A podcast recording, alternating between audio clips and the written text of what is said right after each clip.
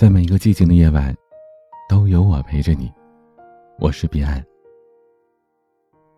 前段时间，邓超、孙俪结婚九周年上了热搜。他俩一起晒出了二零一零年和二零一八年的照片对比。这不是他们第一次这样互献情谊了。每一次生日，每一次结婚纪念日，邓超和孙俪两个人。都用各种形式来表示珍重之意。我不禁想到，知乎上有一个问题：为什么有些人需要仪式感呢？其中有这么一个回答：如同荒芜中栽一盆怒放的木槿花，满目破败当中寻一抹风景。我们追求仪式感。大抵也是因为想在乏味琐碎的生活当中，极力的去触摸点滴的欢喜吧。一个活得有仪式感的人，目之所及，往往有惊喜之处。倘若你有以下三个迹象，说明你的生活也正在往好的方向发展：一，懂得取悦自己。王小波说：“一个人只有今生今世是不够的，他还应当有诗意的世界。所谓的诗意世界，因人而异。有人喜欢吹拉弹唱，哼唱几句便是愁绪消散；有人爱好收藏，把玩半晌便可得片刻欢愉。我的一个朋友。”不管工作多忙，周末总是喜欢在厨房里折腾。比如做条清蒸鲈鱼，先用盐和料酒腌制，撒上香葱、生姜，用锅蒸上十分钟，然后淋上热油，再煲个排骨汤，旺火煮沸，小火烹煮，再用中火沸腾，反反复复的折腾了四五个小时。这一忙活，一整天就过去了。我曾经劝过他，趁着周末还不好好休息一下，做饭多累呀。他却笑着说：“我这就是在休息啊，乐在其中呢。”无论是看花枝堆锦绣，还是听鸟语弄声黄。人生在世，我们应当寻一处供自己赏心悦事。所以，一个人活得有仪式感的三种迹象之一，就是有仪式或者遗物来取悦自己。严歌苓以前有一个习惯，下午三点在等先生归来时。她都会打扮的漂漂亮亮的。如今，她仍然保持着这个习惯，却不再只是“女为悦己者容”。她说：“因为我觉得，作家是一个私密工作，一天到晚自己独处，如果不自己转换角色，从心理上是不健康的。我希望有一个很健康的生活状态。”无论是谁，终其一生，都应当有意欲，让自己驻足栖息，娱乐心智。第二点，不放弃对精致的追求。张爱玲在《童言无忌》中这样写：八岁我要梳爱丝头，十岁我要穿高跟鞋。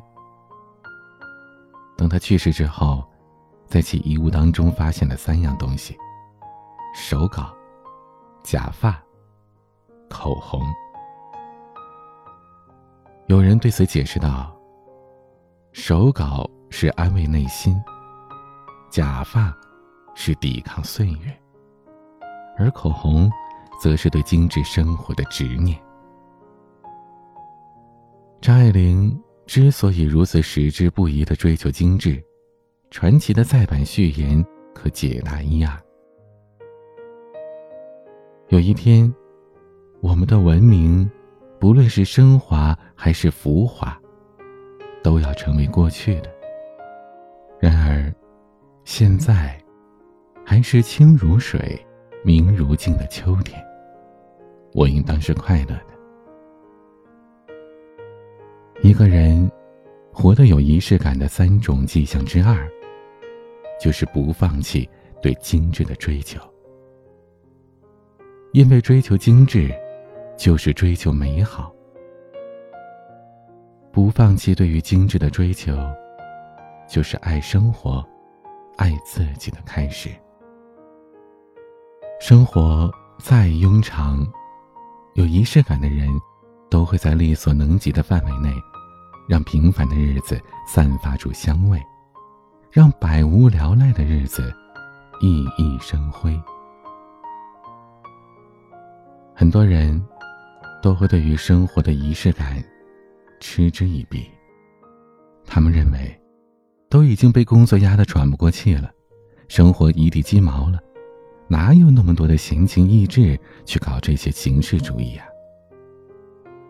可殊不知，这样的想法颠倒了逻辑。所谓的仪式感，就是用来对抗和消解生活的烦闷的。公司刚过来一个毕业生，他在旁边租了一个宿舍住。虽说空间不大，但他却费了很多心思去布置。大到冰箱、床垫，小到墙纸、盆栽，都精心挑选。他跟我说：“再苦再穷，总归是自己的生活。凡事能将就，就只有生活不能将就。”你委屈了生活，生活也会委屈你的。一个人活得有仪式感的三种迹象之三，就是学会珍惜生活的日常，注重对生活的经营。生活摆在那里，活得开不开心，取决于自己的态度。你。珍惜生活几分，生活也会馈赠你几分。欢迎添加我的私人微信号：彼岸幺五零八幺七，彼岸拼音全拼加数字幺五零八幺七。想要倾诉咨询，也可以关注我的微博 DJ 彼岸。发私信给我就好了。我是彼岸，晚安。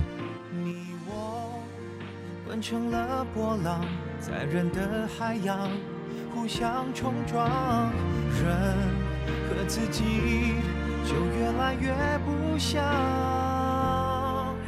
我应该是什么模样？应该怎么坚强？热血和狂妄变安静的半倔强，被生活抛光太闪亮，反而迷失方向。你应该是什么模样？发现往后退让，我们要比昨天温暖。只愿就留在课堂，祝自己永远喜欢现在的。模样。